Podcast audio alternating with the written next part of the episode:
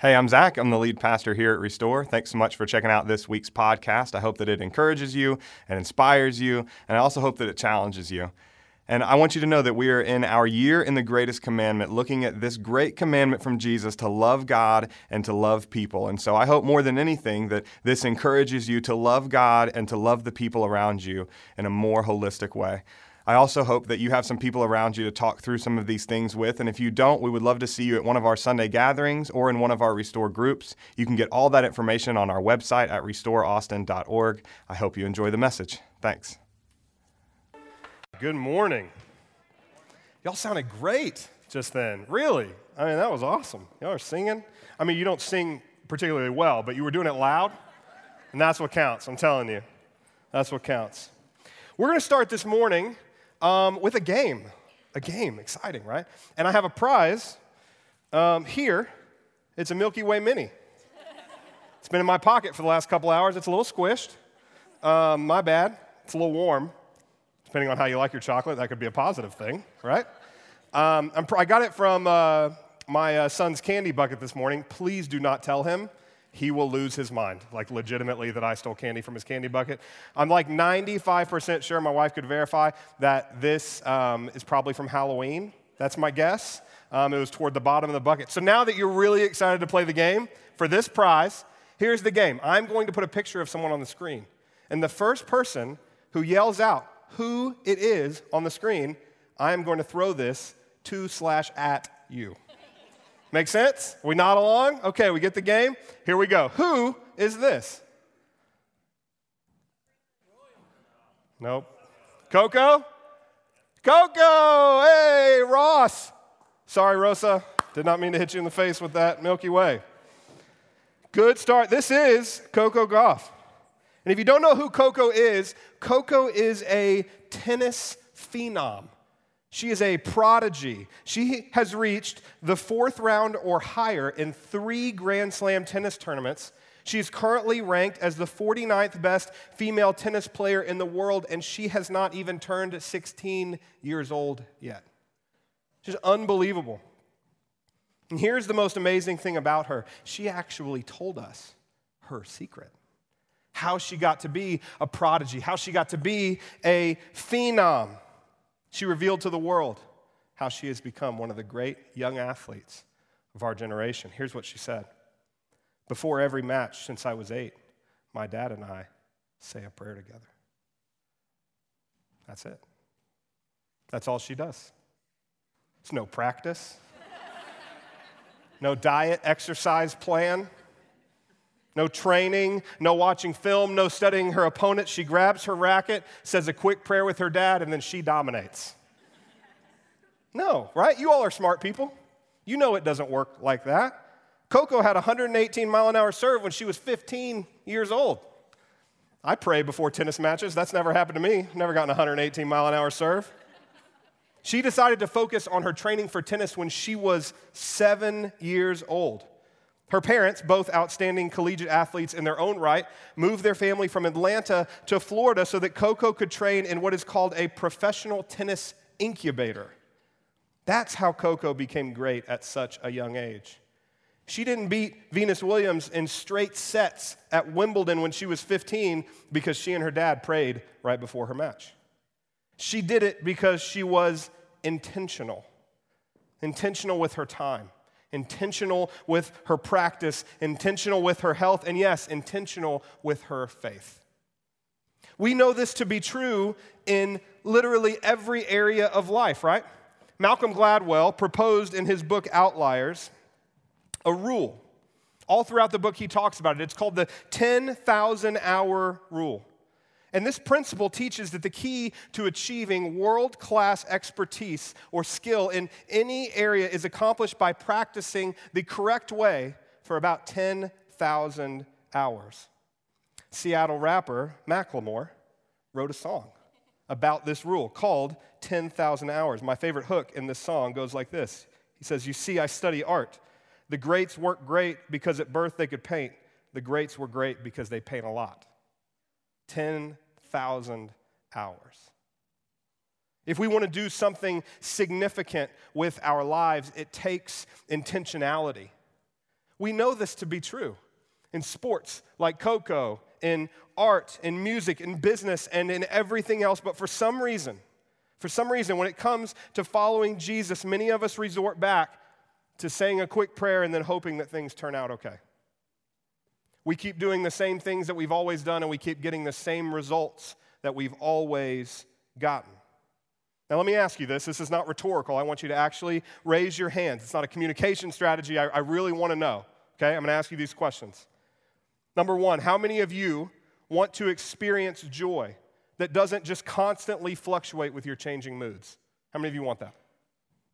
Okay, next question. How many of you want to experience peace that isn't dictated by your external circumstances? Raise your hand. How many of you want to fulfill the call of Jesus to love your neighbor and to be loved by your neighbor? Raise your hand. How many of you want to do something significant with your life? Raise your hand. Now, last one. How many of you, right now, are experiencing joy, peace, love, and significance at the levels that you want to be? Very few of us.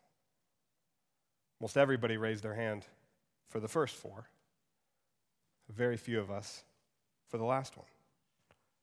Our community pastor, John Sorrell, showed me this quote from Henry Nouwen last week, and I think it sums up this dilemma perfectly. He says, We often say, quote, I'm not very happy. I'm not content with the way my life is going. I'm not really joyful. I'm not really peaceful, but I don't know how things can be different. And I guess I have to be realistic and accept my life the way it is.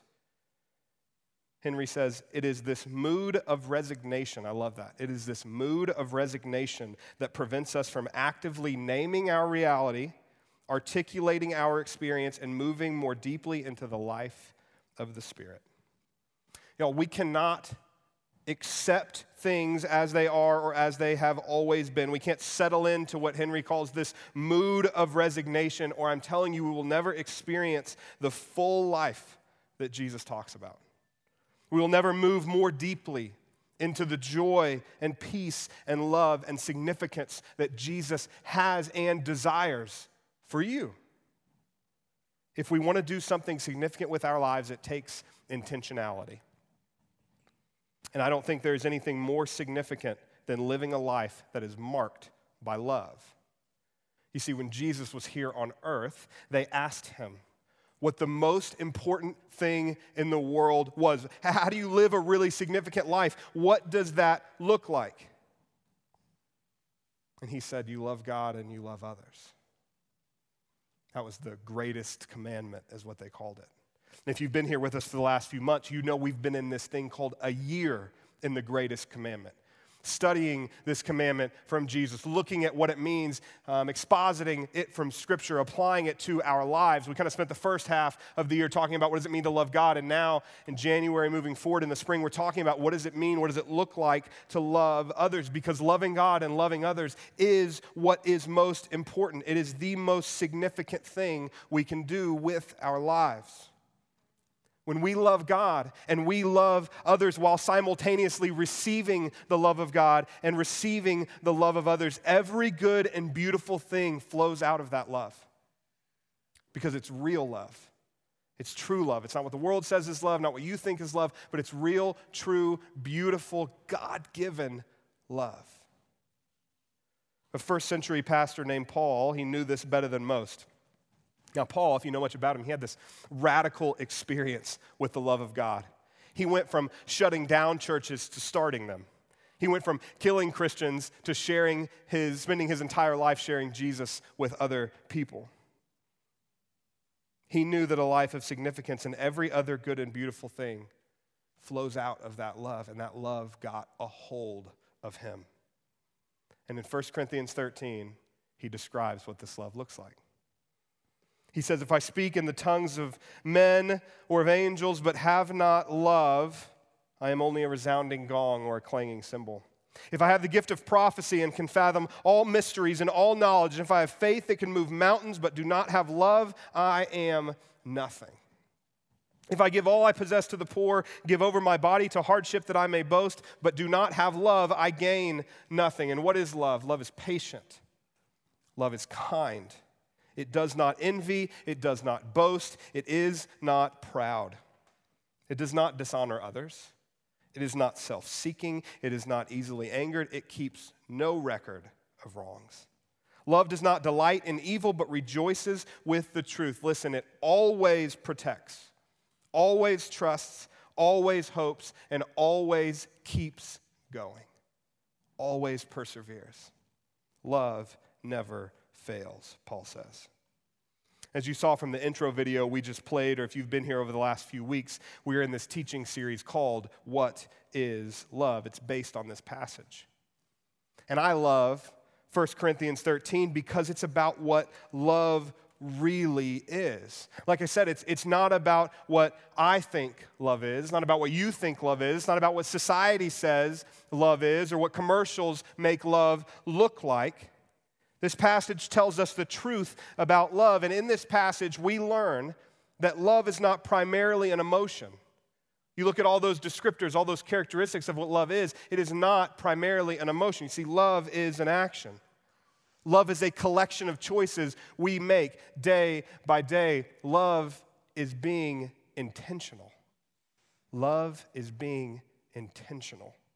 I love how C.S. Lewis says it. Love is not an affectionate feeling but a steady wish for the loved person's ultimate good as far as it can be obtained. Love takes effort, love takes practice. And like everything else, love takes intentionality. To quote the great theologians from the band Boston, love is more than a feeling, Bob. It's more than a feeling. It's this collection of choices we make day in and day out moment by moment. It's intentionality. So that's what this series is. We are examining these characteristics of love from 1 Corinthians 13 and looking for real, tangible, intentional ways that we can live them out in our everyday lives. Now, John kicked us off a couple of weeks ago and he looked at how love is patient. Last week we talked about how love is kind. This week we are focusing on what it means that love does not envy, it does not boast, and it is not proud. Love does not envy, it does not boast, it is not proud. Paul groups this little trio of transgressions together because he's really making one major point with this sentence, and that point is this. It's our main point for today. Love shifts the spotlight and lets other people shine. Love shifts the spotlight and it lets other people shine. True love, real love, the love that God has so lavished on us and that we are called to lavish on the world around us. This kind of love is willing to step out of the spotlight, and even more than that, it's willing to point the spotlight on someone else. Instead of being threatened by other people's success, this kind of love celebrates them. This kind of love is able to listen to and share someone else's story, listen, without adding their own. This love does not one up people. When I was in second grade, my parents moved me to a new school. This time we lived in kind of far south Austin, and this school was up north, so that meant waking up really early and driving over an hour every day to get there. Now, this was 25 years ago, but I'm telling you, traffic on Mopac is the same it is terrible. Now, if you have a long commute, you know how brutal this can be. So, my parents started looking for a way to make it better. And the answer came in the form of a carpool. We found another family down south and went to the same school, and we could carpool with them and we could kind of switch off who drove. Now, this was a great idea for parents, but if you've ever been a part of a carpool, it's kind of an arranged marriage of sorts, right? You don't really know what you're getting in this other person in the carpool with you. And it was great for my parents, but I, I didn't like it at all. And I didn't like it because of Taylor. Taylor was the kid my age in the family that we carpooled with. And Taylor was a one upper. I mean, like he was amazing at it. Okay, raise your hand if you know a one upper. Okay, keep it up if the one upper is sitting with you right now. No, don't do that. Just kidding. Listen, Taylor wasn't your average one upper. Okay? Taylor was truly brilliant, like the, the Coco Gauff, if you will, of one upping, phenom, a prodigy. I've become convinced later in life, as I've grown up and, and matured spiritually, that, that one upping was Taylor's spiritual gift. It was. He was unbelievable at it, a true natural. It didn't matter what story I told, he had a better one. It didn't matter how well I did in a class, he did better. Whatever award I won, he actually had won two of them, right? One right before me and one right after me. And he, I probably only won one because they didn't want to give to the same person three times in a row, right? This is the kind of kid that Taylor was. It got so bad at one point, I was so frustrated with it that I decided to set Taylor up, right? I had gotten a 95 on a test we'd just taken in the same class. And I knew, I knew Taylor had only gotten a 93. I'd seen his paper when they handed it out. Now, he had not seen my paper. He didn't know that I'd gotten a 95. But instead of telling Taylor that I'd gotten a 95 on the way home in the carpool that day, I thought, I'm going to tell him I got a 90, right? And I'm going to tell him I've got a 90, and I was, I was happy with it, but not ecstatic with it. He was going to do what? Whip out his test and be like, 93. Immediately, I knew it. I knew it. And then when he did that, I would say, oh, wait. Here's my actual test 95. What about it, Taylor? One up that. That was my whole plan. I was in second grade, okay? So I did exactly that. The whole charade, it was perfectly played. Oscar worthy performance, to be honest with you. And I did it, and, and as soon as I whip out that paper and say, ah, 95, Taylor, what about that? I close my eyes and I'm basking, finally beating the one upper. And in the mere seconds that my eyes were closed as I reveled in my victory, Taylor grabbed a pen and he wrote plus four next to his 93 and then a big old 97 at the top of his paper. And he said, Oh no, I forgot. The teacher told me to add four points to my paper for all of the extra work that I'd been doing. I actually got a 97. I couldn't believe it. He'd won again. I couldn't believe that Taylor would rather tell a blatant lie, right? One that no one in the car would come remotely close to believing than let someone outshine him. He would rather do that. He would rather look like a fool writing plus four on his paper. And, and, you know, the teacher writes in red. He's got like a blue marker next to it, you know? Who would do something like that? We, we do. You and me. We do it all the time. See, we pretend our lives are better than they actually are so that other people will be impressed with them. We embellish our stories so other people think we're more interesting. We make ourselves the bigger victim when someone else is sharing their struggle. You might not have connected that one, but that's envy, that's pride, that's pulling the spotlight on yourself.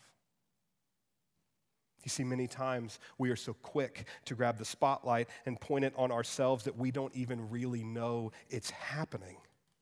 We do this in conversations, we do it in correspondence, and man, do we do it on social media. We make it about us. And listen to me it's killing our relationships, it's killing them. Love does not envy. Love does not boast. Love is not proud. When we one up people, when we steal the spotlight, the love between us and that person begins to wither away. But when we shift the spotlight, when we let other people shine, when we step out of being in front, even though we have every right to be in front, we feel like. When we shift the spotlight and we let others shine, love begins to grow and thrive and blossom in beautiful ways. Do you know how I know this is true? Because this is what Jesus did for us. This is how Jesus loved us. In fact, later in a different passage, Jesus doubles down on this greatest commandment of love God and love others with his followers. He says this love one another, listen, just as I have loved you. you should love one another. We don't get to define what love looks like for ourselves. Jesus told us and he showed us. Love others not as you want to, love others not as the world tells you to, but love others as I have loved you. And I'm telling you, no one in the history of the world has ever shifted the spotlight and let others shine like Jesus did. Never. Listen to this exhortation from Pastor Paul to the church in the city of Philippi. He says, Don't be selfish. Don't try to impress others. Be humble, thinking of others as better than yourselves. Don't look out only for your own interests, but take an interest in others too. Why? Because you must have the same attitude that Christ Jesus did. Though he was God, did not consider equality with God something to be used to his own advantage. Instead, he gave up his divine privileges. He took the humble position of a servant and was born as a human being. Even though Jesus was God in the flesh, he didn't use that to his advantage. He never played the God card, right? He didn't walk into a full restaurant with the disciples and say, An hour wait for a table? Are you kidding me? Do you know who I am? I'm God. Open something up. He didn't one up his friends who were telling a story about their new baby girl being born and how sweet she was and how she was already walking and she's little and it's beautiful and say, Well, that's cool, but I created all of humanity. You know that, right? He didn't do that. He didn't listen to Mary Magdalene talking about it's hard to be a woman in the first century, Jesus, and say, Oh, you think you got it rough? I'm going to die on a cross in a couple of months. He didn't do that. He didn't play the God card on us. Jesus shifted the spotlight and he let others shine. He actively elevated other people above himself, especially those whose society had pushed down. This is how he loved us, and this is how he calls us to love others. God is saying, treat people like they are more important than you because I came to earth as Jesus and I treated you like you were more important than me. That's heavy. Not because we actually are better than him. We don't treat others as better than ourselves because they actually are better than us, right? We are equal. We are one in Christ. We treat others better than ourselves because that's what Jesus did for us. And that's what love looks like. Love shifts the spotlight and lets other people shine. Now, here's the part of the sermon where the pastor would normally say something like, So just stop feeling envious of others, right? Stop feeling prideful. Stop stealing the spotlight. Stop one upping. Stop seeking validation by trying to make everything else about you. Stop playing the victim. You know you shouldn't do these things. You know Jesus doesn't want you to do these things, so just stop. Stop doing them. But most of us know it does not work like that. Trying to ignore the prideful and, and envious feelings we have doesn't actually help us in the long run. My therapist always says that emotions they can't be ignored, they can't be stuffed down, they must be dealt with or they will resurface somewhere else. That's true. If I would just yelled at you guys and said, "Stop being envious, stop being prideful," and you just pushed it down, it would come out somewhere else. I'm telling you, most of the times it comes out in those relationships that we are most intimate with. The people we love most are who they come out on. So it's not enough to just say, stop doing them. We actually have to deal with something. So here's what I think we have to do we have to pay very close attention to our internal reaction when someone else is getting attention. Let me say that again. I want you to pay very close attention to your internal reaction when someone else is getting attention?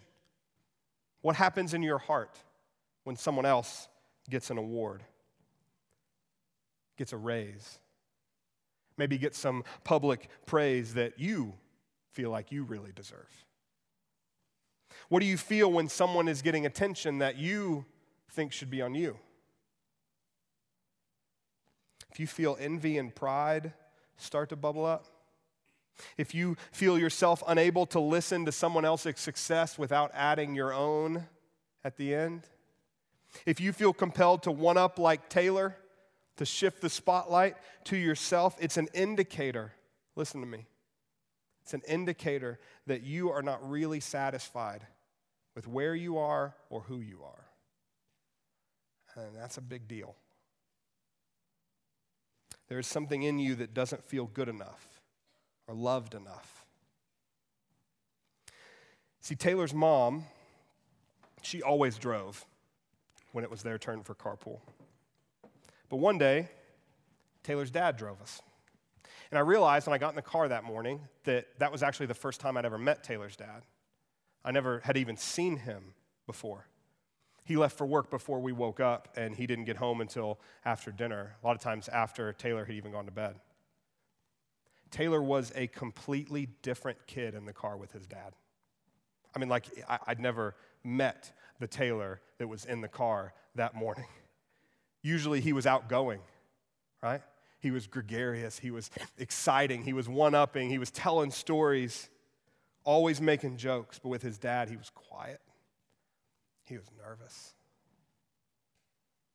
On that first day with Taylor's dad, I remember us sitting in silence for like the first 10 minutes of the car ride. Like nobody said anything. Then quiet finally broke when his dad said, Taylor, what'd you make on that math test last week? So quietly it was almost inaudible, Taylor said, an 88. His dad said, What? Son, speak up. What'd you make on that test last week? An 88. An 88? Are you serious, Taylor? We spent two hours studying for that test. You couldn't even make an A? I don't even know why I bother with you, man.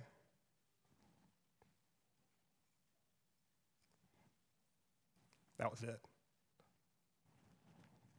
In the hour it took to get from South Austin to North Austin in Mopac traffic, those were the only words spoken. It was like that last sentence, I don't know why I even bother with you, just hung in the air like it was this tangible thing I could almost like grab and, and push aside, but I couldn't. It was just there and it hung over us, and I, it hung over Taylor most. I don't know why I even bother with you. Even as a second grader, I remember realizing immediately this is why Taylor lies. This is why Taylor one ups. This is why all the time he tries to make himself look better, look smarter, look stronger, because his dad only likes him when he performs. I don't know what your story is. But maybe you're here, and maybe you had a parent like Taylor. One that only liked you when you got the right grades or when you did well in sports or when you stayed out of trouble. And now, even as an adult, you're carrying that little girl or that little boy inside of you still. Never feeling like you're good enough. Maybe you're someone who just has a really mean inner critic. You have that little voice inside you that is always whispering about how you aren't smart enough, or how you aren't attractive enough, or how you aren't talented enough. And when the relationship that you're in goes bad, that voice says, You messed it up again, just like you always do.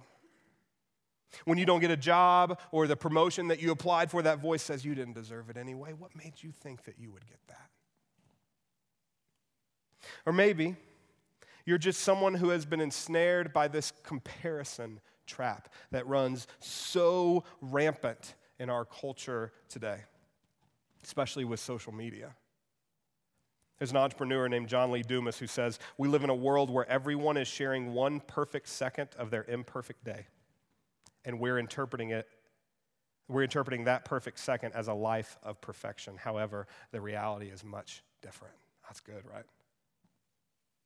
Everyone is sharing one perfect second of their imperfect day. I don't know what your story is. I don't know what your reason is. But if you feel envy and pride start to bubble up every time someone else is doing well, it's an indication in you that some part of you does not feel good enough, does not feel loved enough. Some part of you that doesn't like who you are, where you are, what you're doing. And that's why it is so vital that we are grounded in what Jesus says about us, who he says we are, how he looks at us, how he loves us. 1 John 4:19 says we love because he first loved us. Everything that we do, every good and beautiful and perfect thing comes out of the love that Jesus has for us. We can only shift the spotlight and let others shine when we understand the depth of Jesus' love for us. And we remember that He first did it for us. You see, even though He was one with God, even though He was God, He didn't use that to His advantage. He humbled Himself to serve humanity. He humbled Himself to death on a cross, all because of His great love for you and for me. We're going to end our time together this morning with an exercise, something that we've never done before. Uh, full disclosure, I've been really into Mr. Rogers lately. He's been a hero of mine since I was a little kid, but over the last couple of years, I have like just totally rediscovered his greatness as an adult. Watched the documentary that came out a couple of years ago and listening to podcasts and even rewatching some of those old Mr. Rogers neighborhood shows. You may not know, but later in life, Fred Rogers got invited to do a lot of public speaking. And one of his favorite venues were graduations and commencement ceremonies. And every time he would speak at one, he would have everyone in the room do this exercise where they would close their eyes for one minute and think about people who had loved them and helped them get to where they are that day. We're going to do something similar. In just a second, for a minute, we're going to close our eyes and spend some time thinking about the great love that Jesus has for you. All the times that He's shown up to help, all the times that He's shifted the spotlight onto you, that He's elevated you, that He's helped you, that He's hugged you, that He's served you. Maybe it was some beautiful divine experience that you had, some spiritual thing, but maybe it was as simple as just through the hands of a friend that came over when you were struggling, that brought you some food, that served you, that loved you, that cared for you. If you were here this morning and you wouldn't call yourself a Christian, you're kind of thinking about faith, kind of kicking the tires on it. I want to challenge you to use this time and think about all the times that people have shown you love, that people have helped you. Because you see, we believe that our God is love and that He loves everyone, including you, more than you could ever imagine. And because of that, we believe that anytime we experience love, true love, it has its origination point in Jesus. So that's what we're going to do. No music, no scripture reading, just some time alone thinking about the depth of Jesus' love for you. I'm going to do it with you, okay? So close your eyes. Bow your heads and let's be reminded of just how much Jesus loves us.